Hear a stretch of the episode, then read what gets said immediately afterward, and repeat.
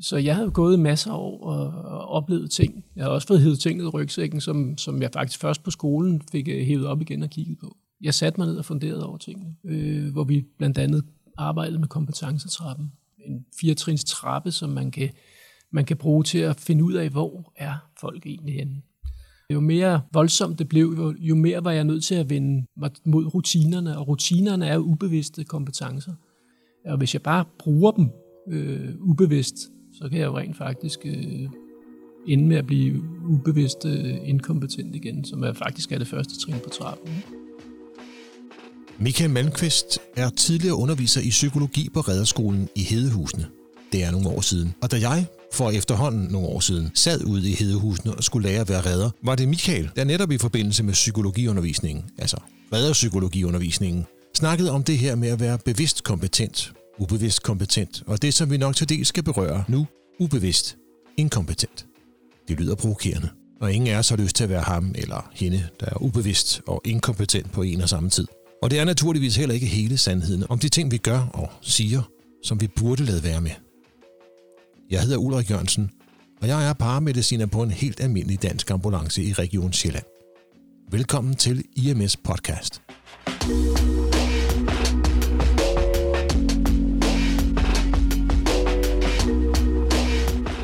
fleste har jo nok hørt om den her berømte Mount Stupid.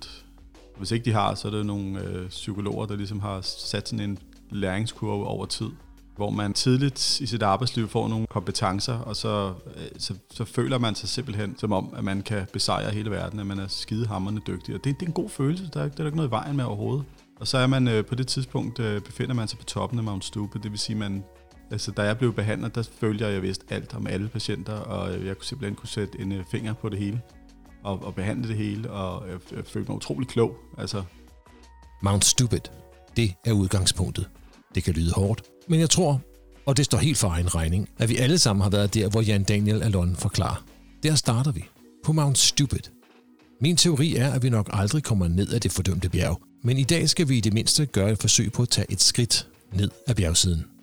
Jeg fik fat i en fyr, der har tænkt meget over, hvorfor vi gør, som vi gør. Og ikke mindst over de ting, vi gør, som vi groft sagt burde lade være med. Jeg hedder Martin. Jeg er kvalitetschef i Falk, og så øh, er jeg også oprindeligt uddannet paramediciner og har kørt ambulance i 16 år. Det er vigtigt for mig at sige til alle, også til alle, der lytter med her, der er ikke nogen, der gør dumme ting. Der er ikke nogen ambulancefolk, der gør dumme ting. Folk de kommer på arbejde for at udføre et rigtig godt stykke arbejde for patienten.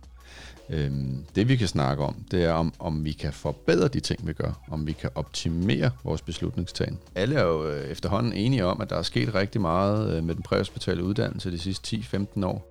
Og nogle gange, så bliver der truffet en masse beslutninger, for ting ændrer sig hele tiden. Der kommer en ny vejledning, der kommer nye instrukser, kommer nye behandlingsformer. Øh, og der er vi måske så bare ikke gode nok til at få dem implementeret rigtigt, og det er hele vejen rundt. Vi er ikke gode nok til at uddanne folk i dem, og folk er ikke gode nok til at, at tage dem med sig ud i sin praksis. Det kan godt være, man, man, man hænger måske nogle gange fast i ting, man altid har gjort. Man hænger måske nogle gange fast i traditioner, Øhm, og så er der så mange ændringer, at det måske endda også er svært at huske dem alle sammen. Vi er kommet ret langt i ambulancetjenesten de sidste mange år. Det er nok også en floskel og en sætning, man har hørt mange gange. Men den er ikke desto mindre sand. Og der er vaner, grundlagt i fortiden, der bare ikke vil dø. Og gør, at vi stadigvæk gør ting, som vi måske burde lade være med, eller det mindste overveje igen. Jeg tror inderst inde, at vi alle sammen er interesseret i at gøre det bedre, end det vi gør i dag. Og det kan vi ved at tale om, hvordan kan vi forbedre det her? For 10 år siden, for 20 år siden, der fik vi øh, hældt en masse kompetencer på os. Nu kunne der gives medicin, der kunne tages EKG, der kunne lægges venflons, og der kunne måles værdier osv. Og noget af det hænger måske stadigvæk fast, for det er noget af det, vi skal hen og kigge i nu.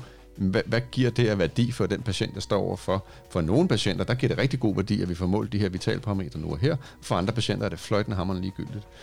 Jeg vil starte med at remse listen af elementer, som vi stadig gør, men som vi af en eller anden årsag som jeg vil forsøge at nærme mig, bør analysere og i sidste ende spørge os selv, hvorfor gør jeg det her? Eller hvorfor siger jeg det her? Alright, here goes. Nummer 1.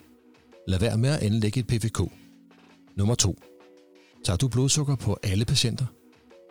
Nummer 3. Skal der laves en sampler? Nummer 4. Stop med at tilbyde patienterne en tur på hospitalet.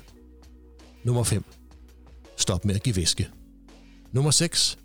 Lad være med at tage handsker på ind til patienten. Nummer 7. Hold op med at måle blodtryk. Nummer 8. Stop med at advare patienten om, at der kommer et lille prik, eller at det nok kommer til at gøre lidt ondt. Nummer 9. Hold op med at bruge handsker. Og nummer 10. Lad være med at fylde journalen med alt det, du ikke finder. Der er selvfølgelig mere i det end de her clickbait-agtige overskrifter. Martin Betzer. Hvem siger det er rigtigt? Og det er måske i virkeligheden konklusionen på afsnittet. Der er ikke noget, der er sort og hvidt. I gør noget i dag, og i nogle tilfælde så er det måske også rigtigt. Hvorfor gør man det? Gør jeg noget? Hvorfor gør jeg det? Det ved jeg ikke. Fint, så lad være. Hvis du ikke ved, hvorfor du gør det, skal du ikke gøre det. Vi skal heller ikke sidde her nu og, og sige, at der er noget, der er A eller B er korrekt, men, men det vi skal sige, det er, at du, du skal være klar over, hvorfor gør du det, du gør, og hvad gavn gør det patienten. Og hvis du så ved, at ja, det burde jeg gøre, så skulle du også til at fravælge det, fordi det ikke gør noget for din patient. Så udover at det måske handler om nedarvede vaner og de ting, vi altid har gjort, så handler det også om... Hvad siger evidensen? Jeg hedder Brian Davidsen. Jeg øh, kan man sige, er den akademiske ambulancemand i, i dag. Jeg startede med at køre ambulance tilbage i 96, må det være, øh, og har en masse øh, spændende uddannelser og, og tid bag mig. I dag øh, er jeg jo lige PT på U Nord som, som underviser, med til at påvirke alle vores øh, dygtige ambulancefolk, som vi har, og prøve at bidrage med nogle af de erfaringer, som, som jeg har gjort mig, og det akademiske islet, kan man sige, for at få evidensen med i, i den undervisning, som vi har. Brian har fra en forskers perspektiv kastet sig over, hvorfor vi gør, som vi gør, og i særdeleshed, hvilke elementer vi burde tænke over og måske helt lade være med. Vi gør rigtig, rigtig mange ting, som der måske er mindre evidens for, at rent faktisk kommer til at virke. Og hvis der er mindre evidens for, at det kommer til at virke, så bruger vi jo en masse tid på noget, som ikke er relevant for patienten eller for, for tiden, for skaden er sket og til definitiv behandling. Der er rigtig, har vi mange gode eksempler på, som jeg tænker, vi skal have, have drøftet. Skal vi ikke gardere os? Skal vi ikke være grundige? Hvis en patient falder og slår foden og får det dårligt på grund af smerten, og vi tager et EKG for at være grundige og sikre os, at det ikke var derfor patienten faldt. Jan Alon igen. Der er sikkert masser af mennesker, det siger jeg fuldstændig uden noget grundlag det her, men der er sikkert masser af mennesker derude, der lever med nogle ting, de ikke aner en pind om, og lever lykkeligt med dem. Hvorfor sætte et kæmpe apparat i gang, præhospital og indhospital, for noget, som egentlig er okay? For som man kommer ind til kernen af det, så skal vi foretage de observationer og målinger, der er nødvendige eller relevante for den pågældende tilstand. Hverken mere eller mindre. Så vi skal ikke måle blodsukker på alle patienter. Vi skal bestemt ikke lægge et PVK på alle patienter. Det er jo invasive procedurer, så der skal være et formål med dem. Så vi skal måske acceptere, at vi ikke behøver at brede os ud over alt, hvad der kan være galt med patienten, men derimod målrette vores indsats til det, der er den akutte problemstilling. Nick fra Roskilde. I realiteten så kan du finde noget på alle patienter, som du ikke har forventet. Hvis du laver alle undersøgelser, så kan du altid finde et eller andet, du ikke har forventet, du har fundet ved patienten. Men, man spørgsmålet er, om det har nogen indflydelse overhovedet på din behandling nu, og måske fremtidig behandling for patienten i det her øh, tilstand, de er i. Det vil, det vil give os umådelig mange målinger, vi skulle lave. Nogle gange så kan du risikere faktisk at have, have fund, som faktisk hjælper dig til at, at hjælpe patienten yderligere. Det kunne være super fedt, men andre gange så, så kan det også have et modsatte effekt i det, i og med at du gør så mange ting, som er både forsikrer transporten og er unødvendige i forhold til patienten. Man skal tage turens kontekst i det i forhold til, det er rigtig meget individuelt for patienterne, at vi gør nødvendige ting. Og det er vel grundlaget for at gentænke nogle af de ting, vi gør, som vi burde lade være med. Nogle af vores vaner. Vi tager dem fra toppen. Og jeg kan lige så godt sige det, som det er. Der er en del mennesker, der er inde over emnet i det her første reelt lytterdrevet afsnit, men jeg skal nok forsøge at holde styr på dem. Here goes. Lad være med at anlægge PVK. Martin. Når vi snakker PVK, så, så er der jo rigtig meget debat om, hvem skal have anlagt et PVK. Det skal dem, hvor redderen har behov for at bruge PVK'et. Så i vores instrukser står der ikke noget om, at der skal anlægges PVK, fordi at sygehuset ønsker det. Og det kan være en rigtig god service for sygehuset. Det er slet ikke i tvivl om. Og det er ganske fornuftigt at gøre det også, hvis man ved, at det her PVK skal bruges senere hen i forløbet. Så giver det da mening at anlægge det på vej til sygehuset. For der er jo ikke nogen grund til at holde stille og gøre det, hvis det ikke skal bruges i ambulancen. Så frarøver man patienten 5 minutter, som han kunne have været inde på et sygehus og fået definitiv behandling. Så der er også en overvejelse. Og bliver PVK'et overhovedet brugt? Brian har en statistik. Vi ovenkøbet ved for, for al forskningen, at øh, at lægge venflon derude, at halvdelen faktisk ikke bliver brugt til noget som helst overhovedet, jamen så er det jo en, fuldstændig irrelevant øh, at anlægge det. Og hvis vi ved, at i forhold til, at den halvdel, der bliver brugt, der er 48 procent af dem, bliver udelukkende brugt til sekundære ting som og smertedæk, øh, så begynder det at blive en lidt irrelevant øh, interventioner lave ude på stedet. Det, hvor jeg synes, man skal overveje noget, når vi snakker PVK, det er størrelse. Jeg var rigtig glad for at lægge blå PVK, det var de små, når jeg skulle give smertestillende for eksempel. Det gør lidt mindre ondt på patienten. Det er nemmere for mig at ramme. Som udgangspunkt er, er små kalibre vel ganske fint til at give små mængder medicin. Så jeg synes heller, i forhold til, at i stedet for at diskutere, hvem der skal anlægge PVK, som helt sikkert også er en diskussion, der er værd at tage, så også kigge på, hvad er det så for et PVK, jeg ligger? Der er større infektionsrisiko, for, og der kan sprøjte blod ud over det hele osv., og, vi skal prøve flere gange måske. Det giver ikke nogen mening. Lad os da kigge på patienten, hvad han behov for, og tilpasse behandlingen efter det. Bliv god til at anlægge PVK, men tænk altid over, om du virkelig kan bruge det til noget. Og hvis det er for at gøre hospitalet en tjeneste, ved vi reelt, om de så skal bruge det til noget. Tager du blodsukker på for mange patienter? Nick fra Roskilde. Det er jo det der med, at vi laver målinger eller behandlinger af patienterne, som er unødvendige i forhold til den tilstand, patienten er i. Ofte så gør vi jo også ting, som vi faktisk godt ved svaret på på forhånd, men vi gør det, fordi det er sådan en trygheds skal man sige, øh, med medalje her på sig, hvor at, øh, om blodsukker, forventer, at blodsukker er normalt. Vi måler lige den, fordi så er vi sikre på, at det er normalt. Jamen, den her blodsukkermåling har ingen relation til patientens tilstand. At lave en blodsukkermåling, det er jo minimal risiko i det, i med. Vi vil selvfølgelig penetrere huden, men sandsynligheden for, at du får infektion, den er ikke så stor. Men den er der. Og vi har ikke nogen kontrol til at patienten laver bagefter. Tager du også blodsukker, bare fordi du lige har indlagt et PVK, og der stadigvæk er brugbart blod i kammeret på den stilet, du lige har hævet ud af PVK'et? Brian gør det nemt med blodsukker. Der er jo lavet nogle studier, som viser, hvornår er det relevant at gøre den ene ting frem for den anden. For eksempel bare for at tage fat i, i den med, med blodsukker der. Hvis du har bevidstløse patienter, vi kalder det bevidstløs af ukendte årsager, så skal man altid begynde at overveje at få målt blodsukker. Men ellers bliver blodsukker faktisk ikke relevant i andre henseender. Skal der laves en sampler? Brian igen. Sampler har jeg sådan et, et lidt specielt had og elskeligt forhold til. Altså, til dels fordi, at, at sampler sådan i høj grad rundt omkring i verden blev udfaset for rigtig, rigtig mange år siden. Men der, hvor jeg har det største problem med, med, med sampleren, er faktisk, at det er sådan lidt tick-the-box-system. At folk ikke rigtig forholder sig til, hvad det er, man skal bruge den til. Og hvis man ikke forholder sig til den, så er det som regel, fordi man ikke har en forståelse for, hvad, hvordan er den opsat. Det er jo sådan, at hvis man skal anvende en, en samler, for eksempel, så er du også nødt til at have en specifik forståelse for, hvorfor er det, jeg spørger om det. Hvad skal jeg som minimum have af undersøgelser øh, under hvert bogstav? Et eksempel kunne være for eksempel, øh, som, som man, man kommer frem til en patient, som sidder i en tripod-position og har besværet vejrtrækning. Vi kan høre, at det er en ekspiratorisk øh, væsen derfra, og så klassisk vil vi sige, okay, men den, den patient sidder og har et astmaanfald. Det er jo sådan, at der lige falder os ind. Det vil være meget klassisk. Så vi starter ud med at behandle patienten.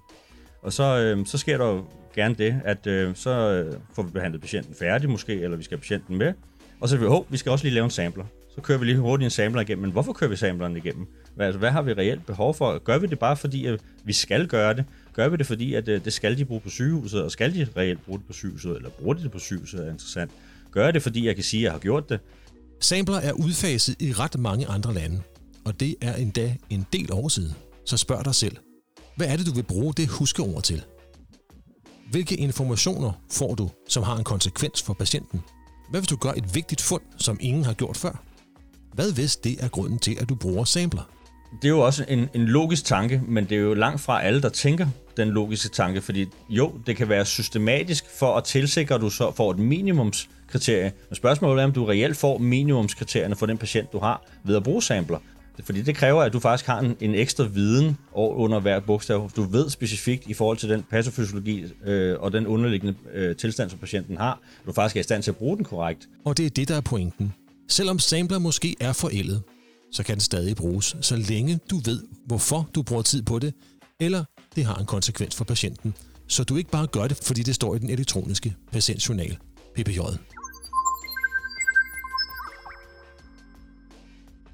Stop med at tilbyde patienterne en tur på hospitalet. Jan Alon. Det ved jeg ikke er sagt i hverken dumhed eller ond vilje overhovedet. Men det er en frase, som simpelthen er gået i arv fra generation til generation. Og når man sådan nysgerrigt spørger lidt ind til, hvad det var, der gjorde, at man brugte det udtryk, så handler det i langt de fleste tilfælde om, at man ikke mener, at den her pågældende patient skal på sygehuset, eller er syg nok til at komme på sygehuset. Det møder vi jo ofte, så er der noget galt i det at sige det i virkeligheden? Jeg mener bestemt, at man kan formulere sig på en helt, helt anden måde. Fordi når man formulerer sig sådan, så lægger vi faktisk ansvaret over på patienten. Det er os, der er de sundhedsprofessionelle, og det er os, der skal tage den beslutning for dem. Jeg kan jo høre langt hen ad vejen, at det også, det også handler om øh, den her ting, om man så må sige, vi altid har fået indgydet med, at alle patienter skal køre. Alle patienter, der ringer 112, skal køres på sygehuset. Det skal det selvfølgelig ikke. Det er klart. Hvis vi laver en fornuftig sundhedsfaglig eller sundhedsprofessionel vurdering af dem, hvor vi øh, altså simpelthen har fået samlet hele puslespillet, både øh, klinik og vitalparametre anamnese, og hvis vi har fået samlet hele det puslespil grundigt, og på den baggrund kan se, at her er der ikke nogen fare for patientens liv eller førlighed, så det er jo helt klart okay at sige, jamen jeg kan ikke nødvendigvis se, at du har brug for at komme på sygehuset akut lige nu og her. Men lad os i stedet sammen finde den bedste løsning for dig. Det kunne være en måde at formulere det på i stedet for. Er det patienternes ansvar at tage den beslutning, eller skal vi bare være ærlige og sige det som det er? At vi ikke mener, det er relevant på en god og ordentlig måde. Hold op med at køre med udrykning, bare fordi lægevagten siger det. Martin. Her er det jo vigtigt at sige, ligesom med alt muligt andet, der er ikke noget klokkeklart svar, og der kan være lokale og regionale krav til, hvordan man udfører sit arbejde osv. Men som udgangspunkt, så, så, så kører vi jo tit patienter, der ringer til egen læge og siger, jeg har ondt i brystet, og så gør egen læge jo lige præcis det, egen læge skal, han rekvirerer en ambulance med udrykning. Så har det heddet sig i, i, i lang tid, at så skal den her patient også transporteres med udrykning den anden vej. Og nogle gange har det faktisk heddet sig, at patienten skal, skal transporteres til det hospital, som lægen har visiteret til. Der er en kobling der, jeg ikke helt forstår. For hvis nu, at patienten havde valgt at ringe 112, så var der også blevet disponeret en ambulance med udrykning. Men så havde redderen selv truffet beslutning om, hvordan han så skulle komme tilbage til sygehuset, og hvilket sygehus han gerne ville til. For nu er det jo sådan, at den patient kan jo have behov for at komme til et helt andet sygehus, end egen læge har visiteret til, fordi det viser sig at være noget andet. Fordi egen læge, der har talt med patienten i telefonen, har rekvireret en ambulance med udrykning, skal patienten så indbringes med udrykning selvom patienten er fuldstændig upåvirket, måske endda fejlet noget andet end det, man troede, hvor man så sætter sit eget patientens og passager, hvad hedder det, førerens liv på spil ved at køre udrykning fuldstændig unødigt. Der kunne man måske kontakte egen læge og sige, jeg finder det her. Kunne det være, at vi kunne aftale, at vi indbragte patienten uden udrykning, og så løste man den situation der, at man, man ikke gør noget uden grund.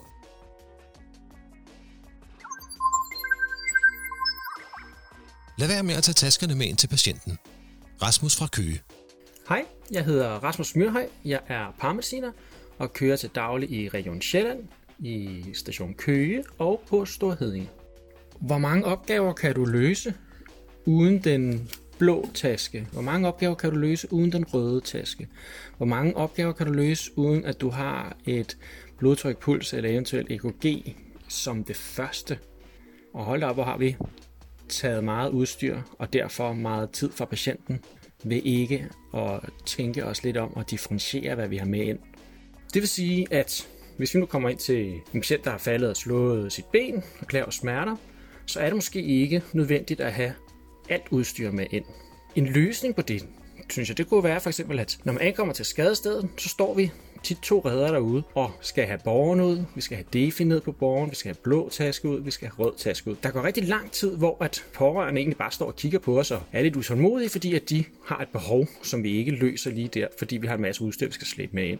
Hvis man nu for eksempel ud fra opgavens melding, så tog den første redder og bare sendte med ind med pårørende ind til patienten, så kunne han tage beskik af situationen derinde, og så kunne han kalde på markeren på radio og sige, hey, jeg skal faktisk øh, jeg skal bruge øh, DeFi og rød taske og blå taske, eller jeg skal kun bruge rød taske. Man kunne sådan differentiere det. Hvis vi antager, at meldingen er aqs så ved vi, at vi skal have alt vores udstyr og to tasker. Øh, så skal det bare med ind og gerne hurtigst muligt. Så synes jeg, at en god løsning kunne være, at man øh, sendte en mand ind med en taske, mens at øh, assistenten øh, kom med resten af udstyr på broen bagefter. Og jeg siger jo ikke, at øh, vi er nogle dogne redere, som ikke gider at tage vores ting med ind. Jeg vil gerne have, at vi tænker os om. Er det ikke nogle gange bedre at få hurtig kontakt til patienten? For at lave en hurtig intervention? Kan vide, om ikke det kan redde et par liv. Og sender vi ikke i alle fald et langt bedre signal til patienterne og deres pårørende? Så kan man så sige, at alle de patienter, hvor vi er rigtig lang tid om at komme ind, hvor der ikke er de her akutte problemer, Altså, så bruger vi en masse tid unødigt, hvor at det giver patienterne en angst og en uro, og siger altså, hey, nu kom hjem, hjælp med endelig. Men altså, nu står de bare derude i 2, 3, 5 minutter og bikser og bakser med deres udstyr og skubber borgen hen over deres perlegrus. I værste tilfælde så sender vi et signal om, at, at vi ikke har travlt, at vi ikke anerkender deres behov for hurtig hjælp.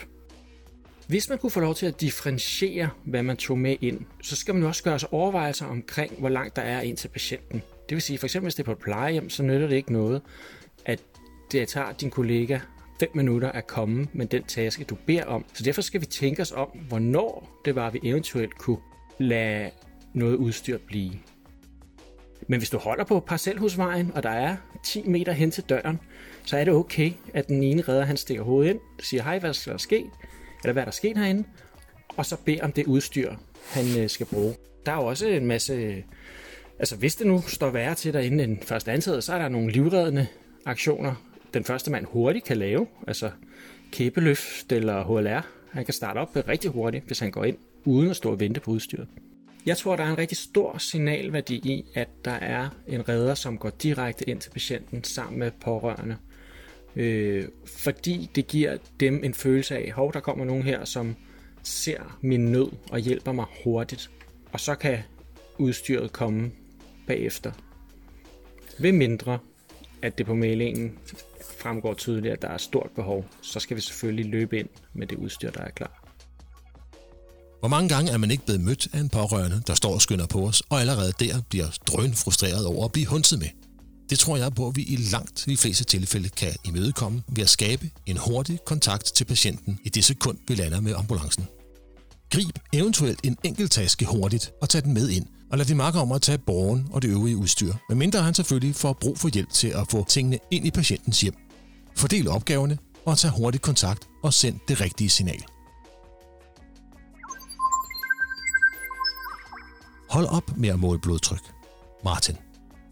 Hvis vi for eksempel har en patient, der har øh, penetrerende traume i brystkassen, hvad værdi giver et blodtryk for den patient? Hvorfor skal den her ambulance holde stille, mens der bliver målt et blodtryk, eller anlagt en venflon? Lige nu, der ved jeg godt, jeg er blevet flasket op med, at jeg skal måle vitalparametre på alle mine patienter, og det skal man jo så også på et eller andet tidspunkt i det her forløb. Men giver det bedre mening, at den her patient, der nu har en kniv, øh, knivstik i brystkassen, kommer ind og ligger på borgen, og den bil begynder at rulle mod sygehuset, end at vi holder stille og måler et blodtryk. Nu skal jeg træffe et valg. Hvad værdi giver det for min patient? Det er det, jeg synes, vi skal diskutere. Det er hver eneste gang, vi skal foretage en intervention eller tage en beslutning, så skal man tænke, hvem gør jeg det her for? Og hvis man ikke gør det for patienten, så skal man lade være. Igen et opgør med alle de ting, vi tror, vi skal gøre, inden vi kører afsted med den kritiske traumepatient, der måske bløder. Brug dit kliniske blik og stol på din erfaring og lav målingerne og interventionerne på vejen til hospitalet. Stop med at advare patienterne om, at der kommer et lille prik. Miki fra Ringsted. Placebo er jo sådan set forklaret næsten bedst ved at, at nævne placebo, som de fleste kender. Noget, man siger eller gør, som så skaber en eller anden positiv oplevelse. Det omvendte er jo så nocebo, hvor man siger eller gør noget, der så skaber en, en negativ effekt. Om det er et stort problem, det vil jeg jo sådan set ikke sige benhårdt, at det er. Det har jo noget at gøre med, at vi siger det i princippet for, at vi ønsker at advare patienten. Øh, og, og det er måske den forkerte tilgang. Fordi det, man jo i virkeligheden gerne vil sige med det, er, at jeg kommer til at udføre nogle procedurer, og det er egentlig for din skyld. Men når man så siger, at der kommer et lille prik, eller der kommer et øh, stik, eller et lille stik, så er det jo i princippet en advarsel, som vil sætte øh, systemet i, i beredskab i princippet. Og så vidt jeg har forstået, så kan systemet ikke skælde mellem stor eller lille fare, eller stor eller lille advarsel. Det hører bare fare eller advarsel, og så vil responsen sådan set blive det samme. De her patienter, hvor man oplever, at anledningen til PPK kan være måske smertefuld eller kedelig procedure, så kan man måske forstærke den kedelige oplevelse ved, ved at bruge øh, et lille stik eller et lille prik som en advarsel, frem for at sige det, man egentlig gerne vil sige.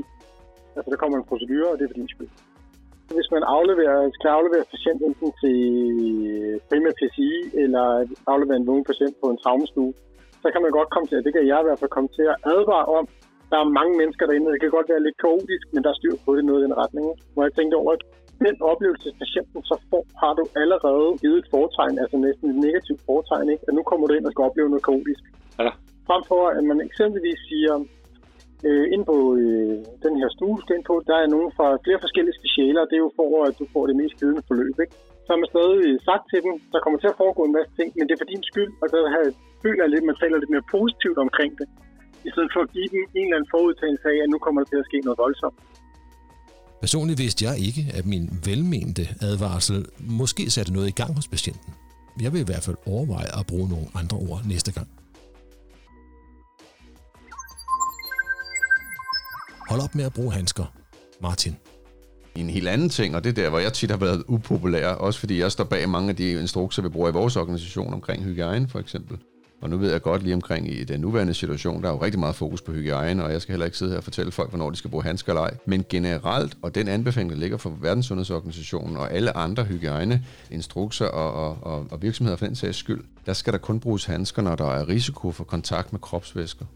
Præhospital, der er vi rigtig glade for at have handsker på altid, hele tiden. Der er rigtig mange, der er faldet for brystet, at jeg siger til dem, I skal ikke bruge handsker.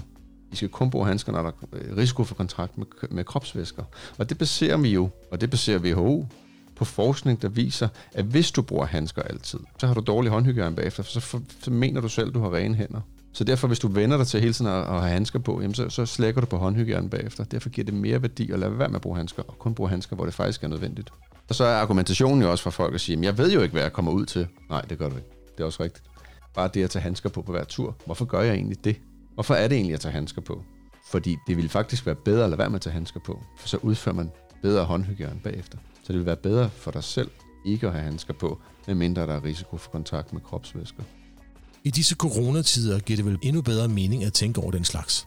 Tag handsker på, når du kan forbedre hygiejnen.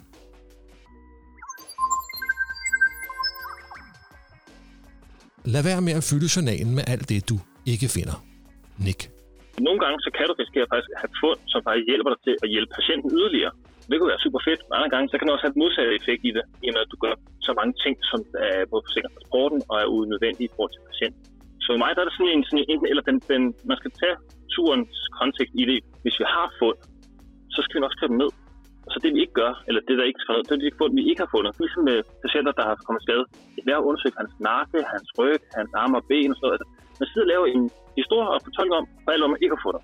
Man får rigtig mange ting, som, som, som ikke behøver at stå, og som faktisk også i min optik kan forvirre en selv i visse tilfælde. Øh, især som siger med afsluttede patienter. Det skriver vi jo alt ned, når patienten ikke fejler. Der er ikke nogen S-televisioner, der er ikke nogen narkorygsmerter, der er ikke nogen neurologiske udfald.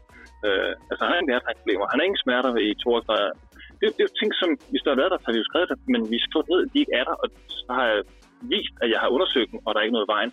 Og det er jo igen sådan en tryghedsting bag det der med, hvis man skulle få en klage, eller skulle komme noget. Jeg må godt tænke selv, jeg har lært masser, jeg har taget en uddannelse. Skriv de fund, du laver, og tag ansvar for dine beslutninger.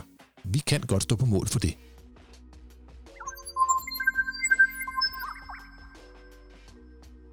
Det var en god liste, og jeg er sikker på, at der er en del flere ting, vi bør overveje. Men der er faktisk også en anden side, nemlig Nogle gange, øh, når vi kommer ud til en patient, som faktisk har, har brug for en eller anden intervention, og vi ved godt, hvad det er, men så tøver vi lidt. Jeg hedder Anne Søgaard Hansen. Jeg er paramediciner og ambulanceinstruktør, og jeg kører i området omkring Slagelse. Jeg ved ikke, hvorfor vi gør, hvorfor vi tøver med at for eksempel give den adrenalin til en øh, patient, der har brug for den, som har øh, for eksempel anafylaktisk chok. Jeg oplever en gang imellem, at vi vi måske er lidt bange for at gøre noget af det, der kan virke. Er der ting, du burde gøre, som du ikke gør? Det er vist et andet afsnit, men må ikke vi alle sammen kan komme i tanke om et par ting eller to. Så hvad skete der egentlig med Mount Stupid? Jeg er personligt stadig på vej ned ad bjergsiden, og jeg regner ikke med, at jeg nogensinde når bunden. Når tiden så går, og årene går, og man får tilegnet sig mere erfaring, mere viden, så begynder man også stille og roligt at finde ud af, at man faktisk ikke ved en skid i bund og grund. Man begynder at åbne døre, og bag de døre er der populært sagt flere døre, og man kan blive ved og ved, og det, det giver også anledning til en vis frustration, men også på et tidspunkt giver det også bare, giver det også bare noget ro for at finde ud af, at man, når man engang er kommet ned fra Mount Stupid, at jamen, jeg ved faktisk ikke alt. Jeg har ikke set alt. Jeg har ikke læst alt. Og det er faktisk helt okay at have det sådan. Og det er faktisk også helt okay at være på toppen af Mount Stupid. Fordi der skal man være i en periode. Man skal også bare på et tidspunkt kunne bevæge sig ned af det bjerg. Næste gang. Når det gør ondt i maven, og vi ikke skal gøre det for svært for os selv at skille bukkene fra forne, og se forskel på det, der er farligt, og det, der er til at have med at gøre. Hej, mit navn er Rigitte Madsen, og jeg kører til dagligt i Region Nord med hovedstation i Aalborg. Mavesmerter er især et af de scenarier, hvor vi skal være ekstra gode til at tænke differentielle diagnoser. Gallesten, nyresten, urinvejsinfektion, mavesår, cancer, og så måske de mere akutte som AKS, blindtarmsbetændelse, betændelse i buhulen, og så måske vores værste fjende af årsageneurisme og dissektion. Og så selvfølgelig traumatiske skader. Når det handler om mavesmerter. Det er næste gang i IMS podcast. Hej, mit navn er Regitze Madsen, og jeg kører til daglig ambulance i Region Nord med hovedstation i Aalborg. IMS podcast er støttet af Falk Danmark. Tak til Martin, Jan, Brian, Nick, Rasmus og Miki for deres indslag til episoden og deres mod for at stå ved deres mening. Tak til alle dem, der har bidraget med gode idéer og kritisk input. Skulle du have lyst til at lytte til mere podcast om dit absolute yndlingsarbejde, så har FOAMedic et bredt udvalg af episoder om alskens emner, der alle er gode og relevante. De er også på dansk. Podcasten har også en service, der giver dig mulighed for at læse op på din ambulancefaglige teori, uden at skulle bladre igennem endnu en mursten af en lærebog. Den hedder Kviklæser. To gange om ugen popper der emner op, som du kan google og læse på under 10 minutter. Klik på linket i episodenotaterne og meld dig til. Alle er velkomne til at komme med feedback og idéer, og alle, der gider skrive, vil få et svar. Gå ind på podcastens Facebook-side eller Instagram-profil og kommenter, eller på podcastens YouTube-kanal og skriv der. Det fedeste ville være, hvis jer, der lytter selv, var med til at bestemme indholdet af EMS Podcast. Så mens du tænker over, hvad du gerne vil høre mere om, så klap din kollega på skulderen, fortæl hende eller ham, at de gør et godt stykke arbejde, og frem for alt, nyd din næste vagt. Og som en sidste lille kommentar til det her afsnit, så husk på, at hvad end der er blevet sagt, og uanset om der findes studier og forskning, der understøtter det, der er blevet sagt, så skal I, for jeres egen skyld, holde jer til de instrukser og procedurer, der er gældende lokalt der, hvor I kører.